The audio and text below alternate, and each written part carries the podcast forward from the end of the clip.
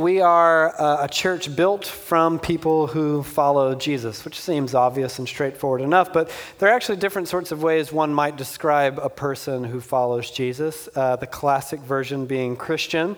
Uh, today, people often favor uh, a term more like Jesus follower or follower of Jesus or Christ follower, but the New Testament actually prefers this Greek word mathetes. And mathetes is a word that your Bible typically translates as disciple. Now, when many hear the word disciple, they think of like Peter and Matthew and, you know, Andrew, James, the, the 12 young men called apostles. But Jesus had more than 12 disciples. And he continues to have more than 12 disciples now spread out all over the world, which is something that he predicted would happen. See, mathetes is translated to disciple by way of the Latin word discipulus, which means a learner, or, or more ordinary language, a student.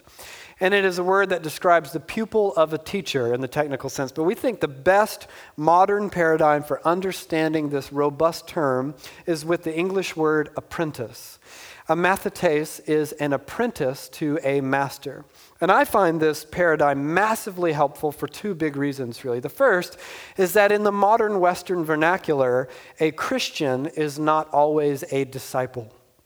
In America, for example, a Christian is ordinarily someone who claims intellectual belief that God exists, meaning they believe in God. If they had to describe God, maybe they would compare him to Jesus or they'd talk about the Bible. Um, and so you have massive amounts of people, celebrities, politicians, who say, I'm a Christian, and yet they are in no way ordering their lives around apprenticeship to Jesus. They are not disciples. So we ask ourselves, are we apprentices? Are we disciples of Jesus? That's one reason I love this paradigm. The second reason I love this paradigm is because it's an easier one for us to wrap our heads around, I think. I mean, uh, I love a great training montage, personally, um, whether it's Rocky Balboa and Mickey, and then, you know, years later, Adonis Creed and Rocky Balboa. You've got Daniel-san and, and Mr. Miyagi. You've got The Bride and Pai Mei. You've got Luke and Yoda, Batman and Liam Neeson, just Liam Neeson. And, the, the and in the training montage, you know, you've got this whole, like, waking up early, uh, till, and running and running until your legs give out, swinging off vines in the swamps of Dagobah, doing kung fu, wax on, wax off, that whole thing. Immersing yourself in the ways of a master, day in and day out, to train and to practice. And a montage, you know, we know by design is an editing technique. It's designed to facilitate brevity. The inference, though, is that it's always more than what you see on the screen. It takes days and weeks and months or years of blood and sweat and tears, and it goes on and on. And this is what we're up to at Van City Church. We are both the training montage as well as life between the edits, so to speak, the long, ongoing season of wax on, wax off. Jesus is the master in this paradigm, and we are the students. So whether that's uh, you know Rocky Balboa and Mickey, we want to be like Mickey's gym in Rocky. We want to be like the swamps of Dagobah in The Empire Strikes Back. We want to be like the League of Shadows in Batman Begins. And if you don't speak movie, don't worry. What I'm getting at is that we want to be a church that is more like a, a dojo than it is like a weekly event. Um, we want to do more than just sing songs about Jesus and talk about Jesus. We want more than just easy answers and pats on the back. We want more than just cool music and good coffee. Though those things are all great, we want to actually practice the way of Jesus.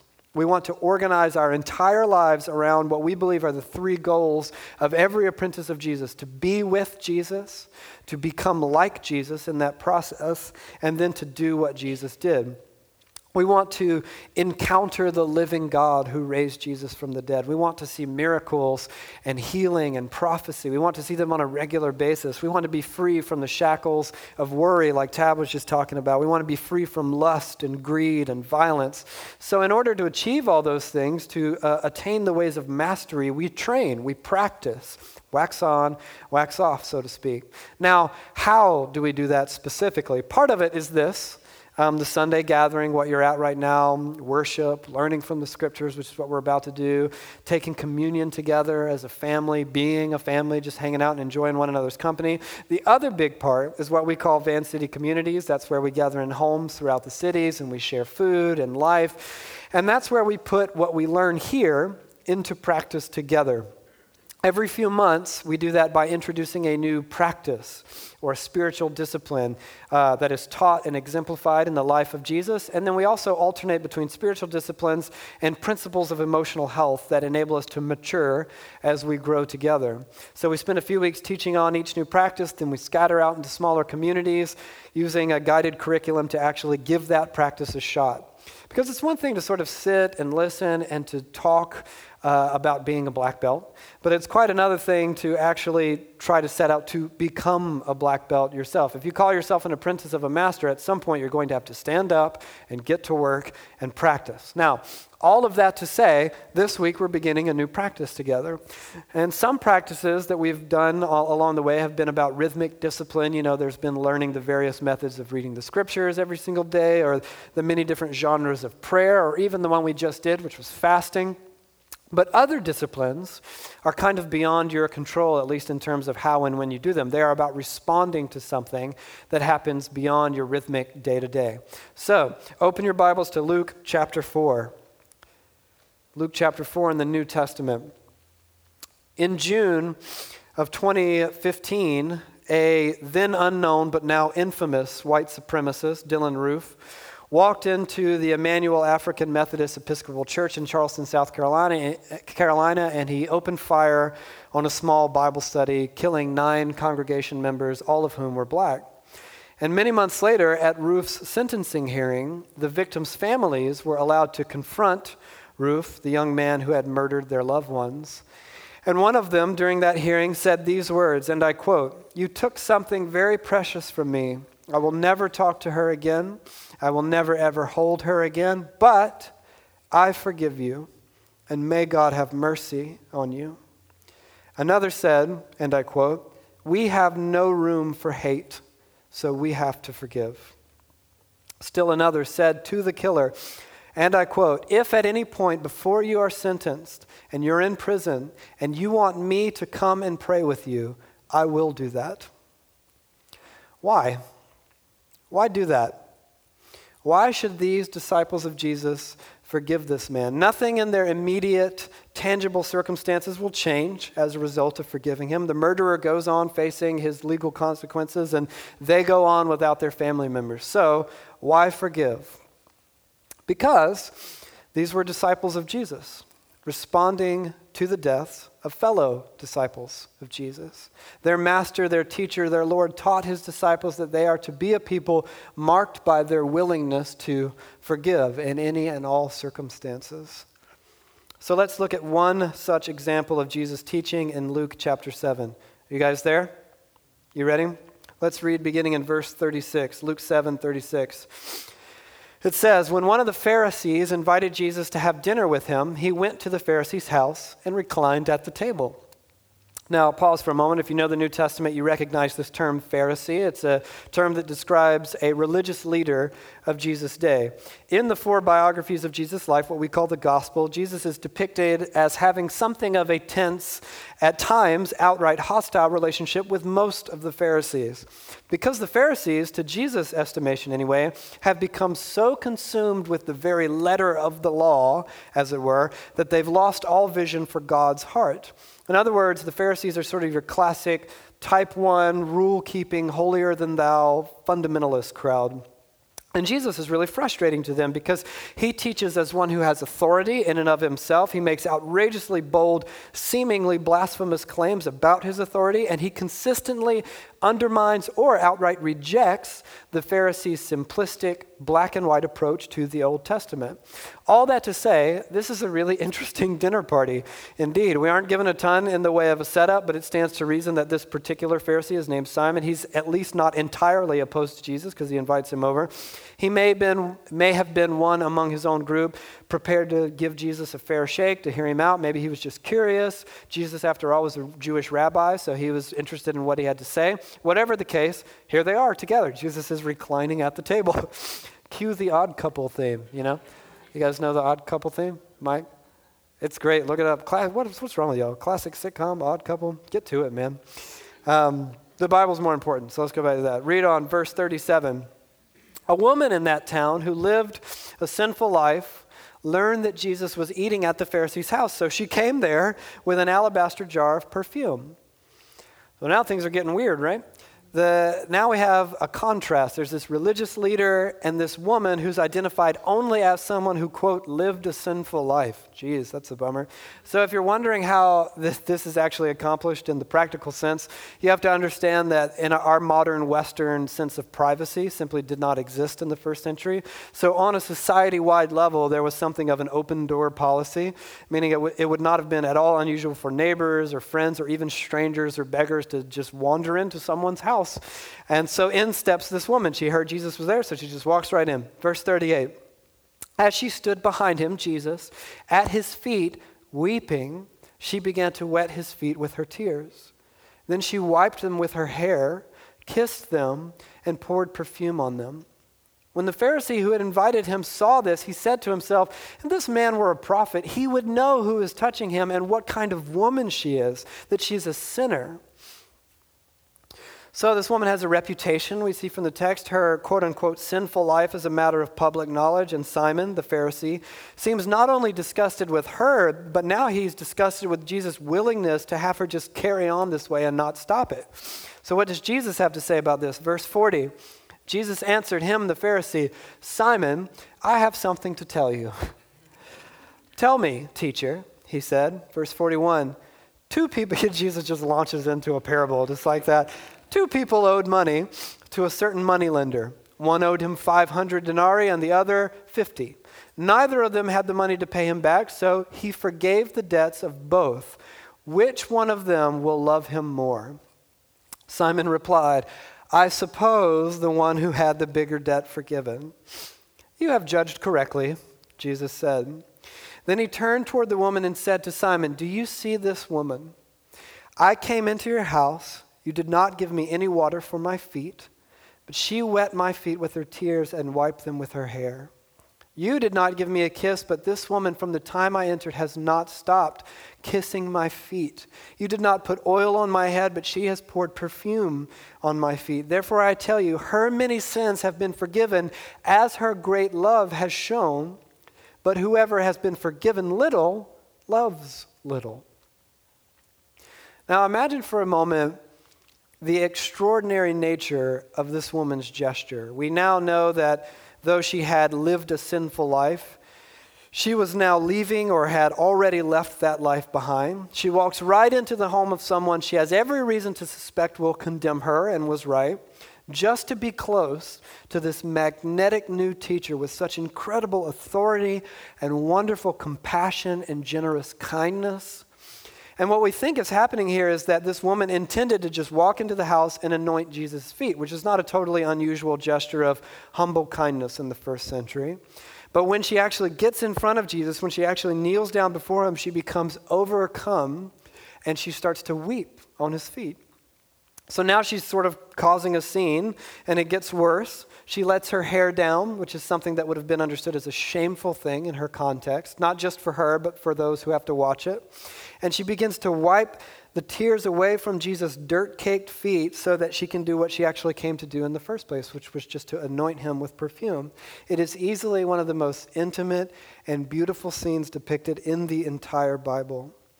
And what Jesus says of the scene gives us a bit more insight into what's actually taken place. This woman is compelled by the incredible love that she has seen in Jesus. And Jesus begins to boldly contrast the lack of basic first century Jewish etiquette offered from his host. You know, when he talks about, you didn't anoint my head with oil and you didn't give me a kiss, all that stuff. It's just normal, like hospitality.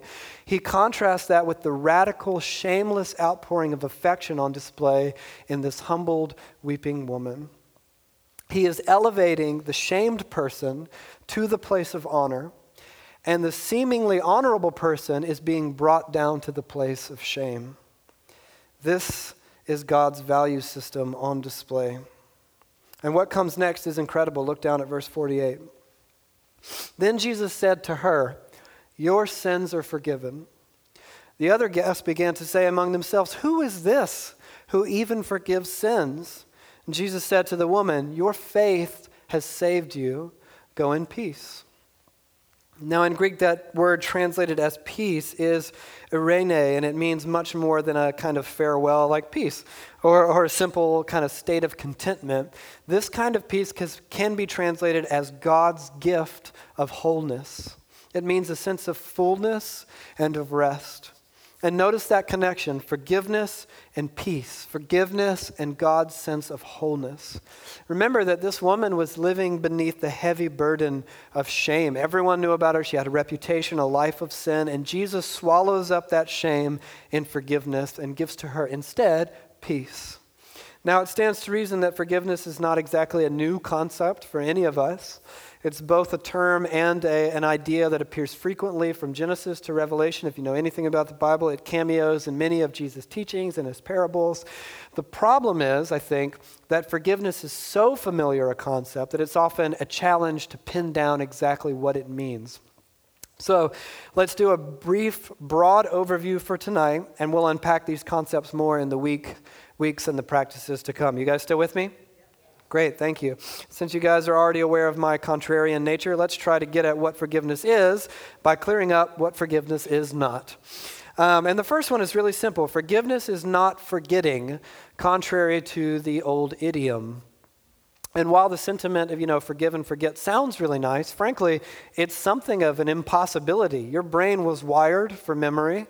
Um, you can't simply select memories and erase them as if, as if you were living in an episode of Black Mirror. So, forgetting is not built into the idea of forgiveness. In fact, many times you just simply can't help it, and that's the way it is. Secondly, forgiveness is not a feeling. And this clarification is connected to the first, in that what you feel is often beyond your control.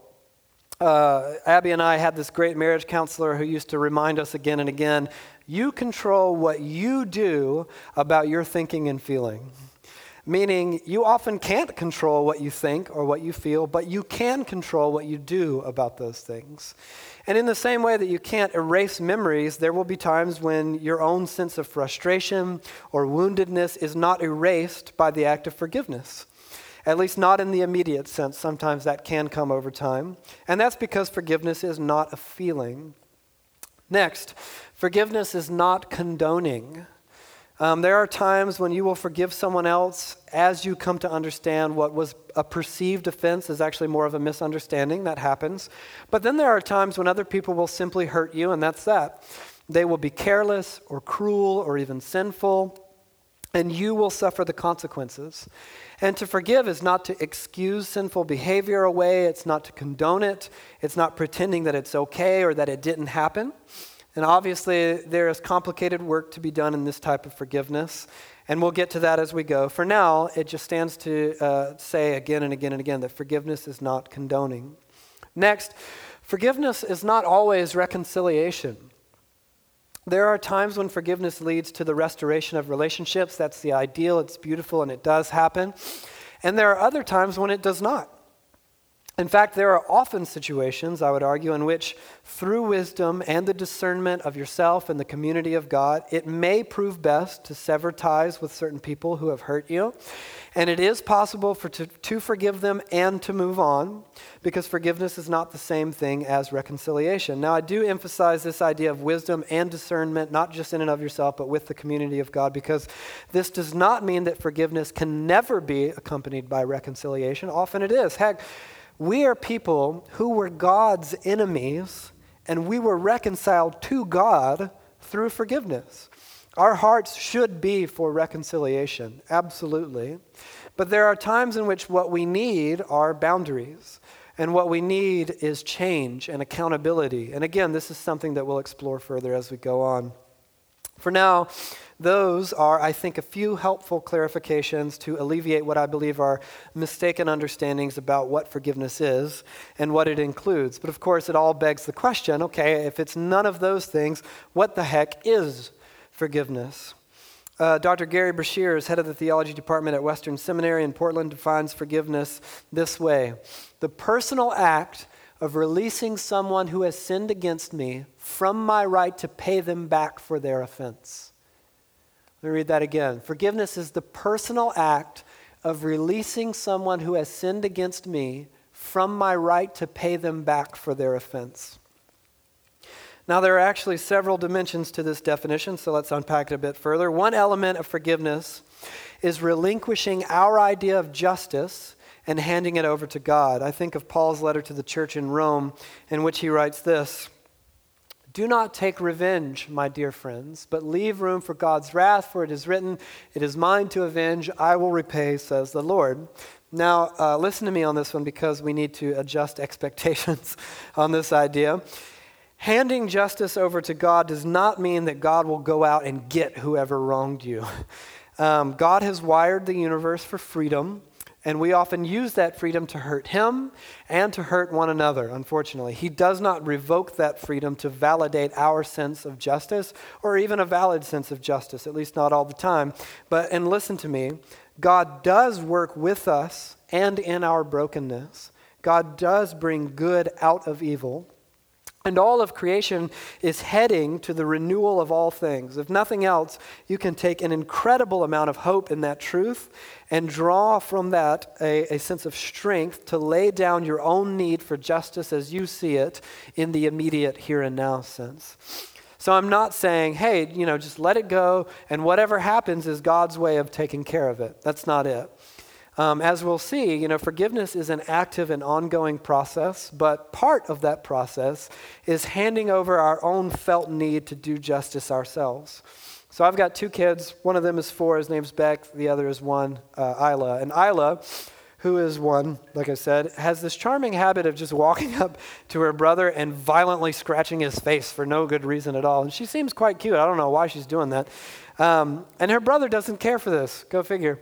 Uh, occasionally, to the degree that when it happens, he starts to hulk out. You can see him like gritting his teeth and he starts shaking, you know. Uh, you won't like me when I'm angry.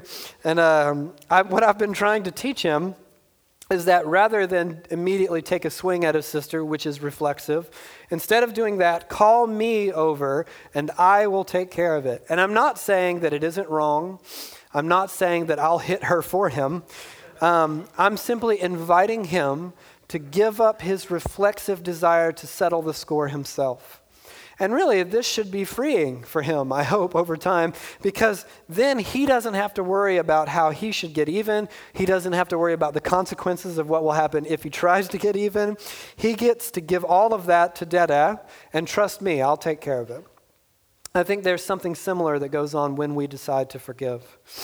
Next, forgiveness is a process, it's not a one time event.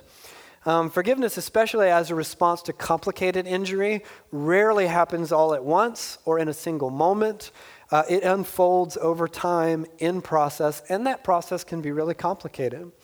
If we set either ourselves or our offenders up for an expectation of easy and immediate outcomes of forgiveness, we will discourage ourselves and those in need of our forgiveness or those who want our forgiveness when what we hoped would be an instant becomes a journey. Attempting to rush forgiveness can become avoidance, a way to not deal with things at all, an effort to steer away from the painful work of actually processing what's been done, walking through it together with God's people, and growing as a result. It can become an effort to manipulate difficult seasons that we can't actually control. So, forgiveness is often a journey. And though it is a journey, it is an ongoing decision, which brings me to my next point. Forgiveness is a fixed decision for good rather than for evil. I think back to that quote I read earlier We have no room for hate, so we must forgive. Forgiveness is often the first instrumental step in taking on the heart of God when you have been wronged. Because when you forgive, you make a decision to seek after your own good, and that's really important. It is in a spiritual and emotional sense, you're doing what's best for you, but you also choose to seek the good of the other person as well. And remember, uh, tonight's text forgiveness is a peace releasing act of love. Remember what Jesus said to the woman go in peace. Probably the most important and meaningful way I can put it is by saying this This is what God does for you. This is how God demonstrates his love and compassion and kindness. He forgives us. When we do the same thing, you are emulating God. You are being like God. Those are a few dimensions of what forgiveness is not and what forgiveness is. Now, This is not an exhaustive encyclopedia of forgiveness. We'll obviously unpack the idea more in the next couple of weeks, but those are some broad paradigms in which we'll operate in the weeks to come. And any way you slice it, I think we just need to say from the outset that forgiveness is often really, really difficult. It is it can be tremendously challenging. Think back to the story that began tonight's teaching. Families packed into a courtroom, weeping before the young man who slaughtered their family members based entirely, entirely on the color of their skin. And following in the example of Jesus, their king, they chose to spoke, speak forgiveness over him. No, they don't forget that it happened. Absolutely not. I doubt many of them felt like forgiving in the moment, but they followed in Jesus' example. And in the story of the Bible, uh, forgiveness is about much more than following in the example of Jesus. It's about more than just simple obedience. There's a tremendous amount at stake in our willingness to forgive or else linger in unforgiveness. Let's look back at a text from recent memory that we went through in the Sermon on the Mount. Jesus said this For if you forgive other people when they sin against you, your heavenly Father will also forgive you. But if you do not forgive others' sins, your Father will not forgive your sins. The contrast of God's willingness to forgive us against our willingness to forgive other people is an intentional one. Jesus is deliberately highlighting the unfathomable amount of forgiving that God readily offers in order to remind his disciples that there must be no limit to which we are prepared to forgive one another. People in this context includes everyone. And forgiveness here includes for everything. Some forgiveness comes easier than others. You know, the sarcastic quip from your coworker or the short temper of someone in your community requires less emotional strength to forgive than, say, an abusive parent or an unfaithful spouse. And Jesus, of all people, understands that completely. This is precisely why people, in Jesus' context, includes everyone, and forgiveness includes for everything. So we see, man, how seriously Jesus takes forgiveness. And you don't have to, you know, be a, a, scholar or a theologian to deduce why. If anyone in all of universal history is qualified to talk about the cost of forgiveness, it would be Jesus of Nazareth. This is, after all, what God has done for you and I. And Jesus' entire premise of being spiritually formed is to become like God himself. I think of his words in the Sermon on the, on the Mount Be perfect, therefore, as your heavenly Father is perfect. Or, in other words, be complete, be whole, be mature, just as your Father is whole and complete and mature.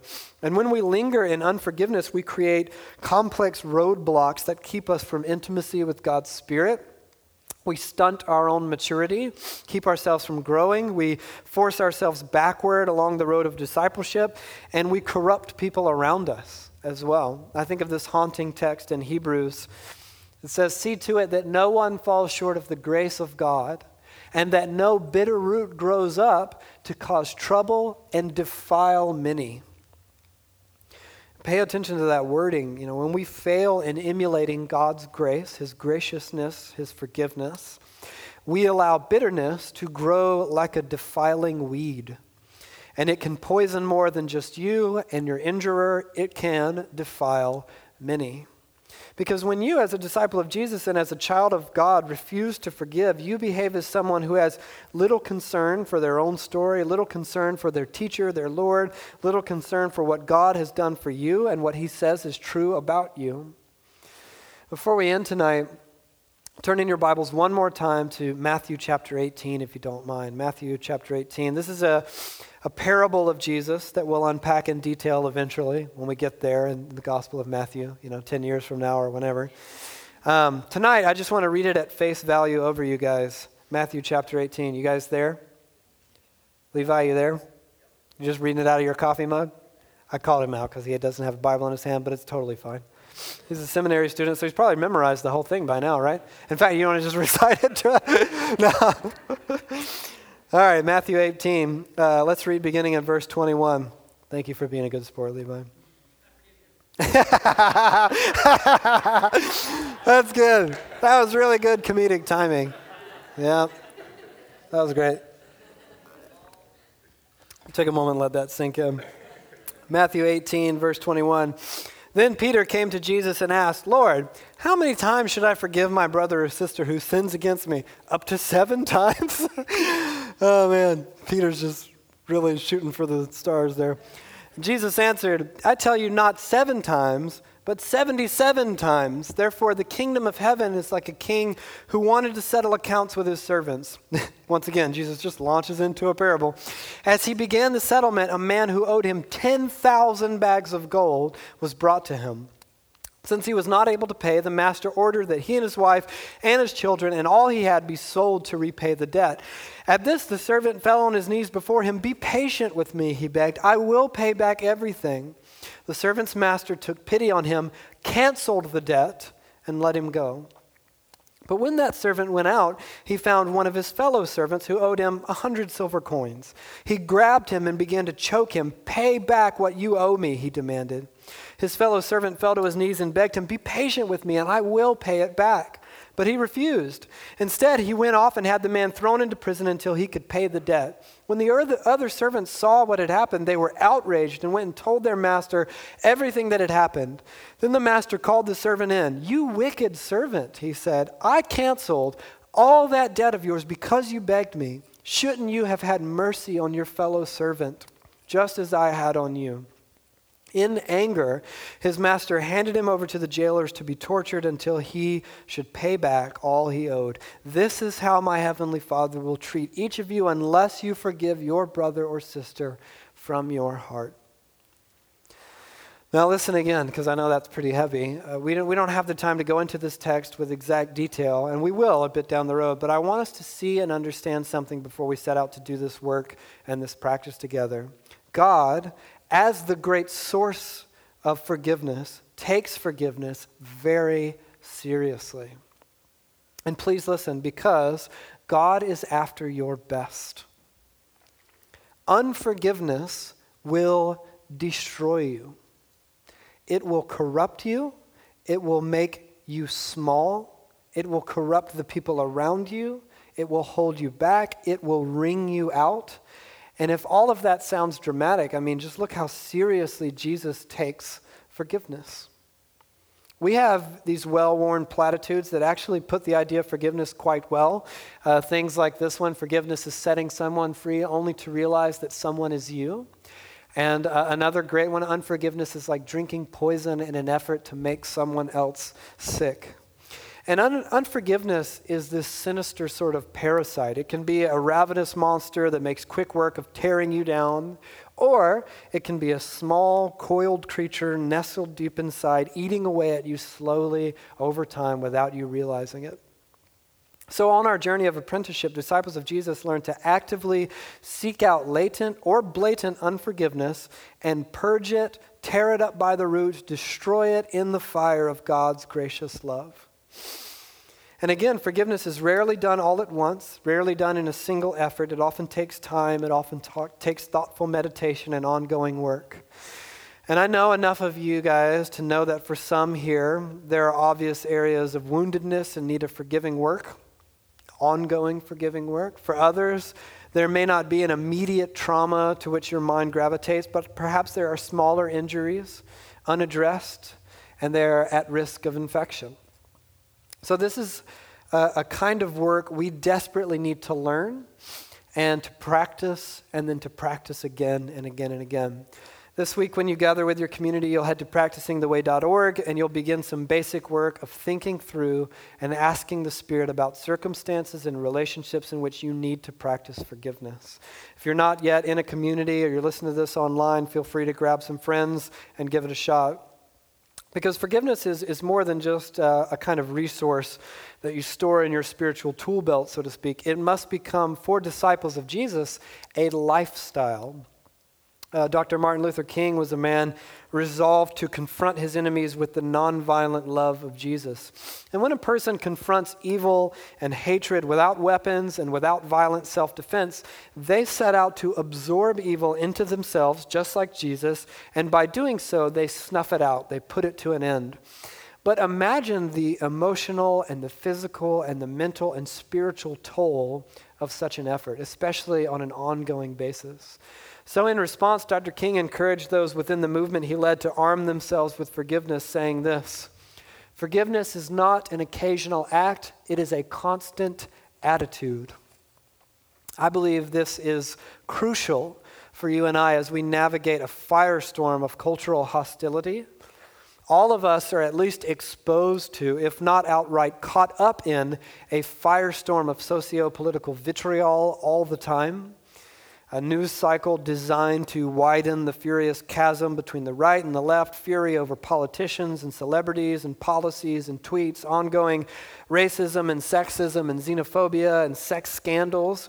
And we, as the people of God, must learn, as Dr. King put so well, what it means to have forgiveness as a constant attitude. And we do not condition our forgiveness on the actions of other people but on the teaching of our Master Jesus. You understand that we do not condition our forgiveness on the actions of others. We do this because this is what Jesus taught us to do. You may not be able to fully reconcile yourself to a person who won't have it. You may not be able to work things out for the relationship. You may not be able to restore peace in the pragmatic sense. But the only person who can stop you from forgiving is you. And what we're learning as disciples of Jesus who live in community with one another is that forgiving a hateful, hostile, hurtful world is difficult, to be sure, but we are hurting one another inside the church. Communities are built up on forgiveness, or else they are torn down by unforgiveness. And I can tell you this from experience. It's actually that simple. Communities rise and fall with forgiveness or lack thereof. All of you in communities know that well enough. And even if you're not like in a Van City communities, everyone who lives in relationships with other people know this well enough. You will wrong one another in ways big and small. When you forgive those wrongs, you build the community of God up. You reinforce it. You make it stronger. You give it strength and stamina. You walk with your brothers and sisters down the road of mature spiritual formation. Or when you withhold forgiveness from your community, your community, you set before it a solid wall through which it cannot and will not pass. You sentence it to death. You deprive it the sustenance of God's Spirit. And at Van City, we go on and on about this idea of practicing the way of Jesus together. And if that last word, together, means anything to us, then it will rise and fall on our ability and willingness to forgive one another and to do it again and again and again. So, as we go forward in this practice, may God's Spirit empower us to be like God. He forgives well, so let us go and learn to do likewise.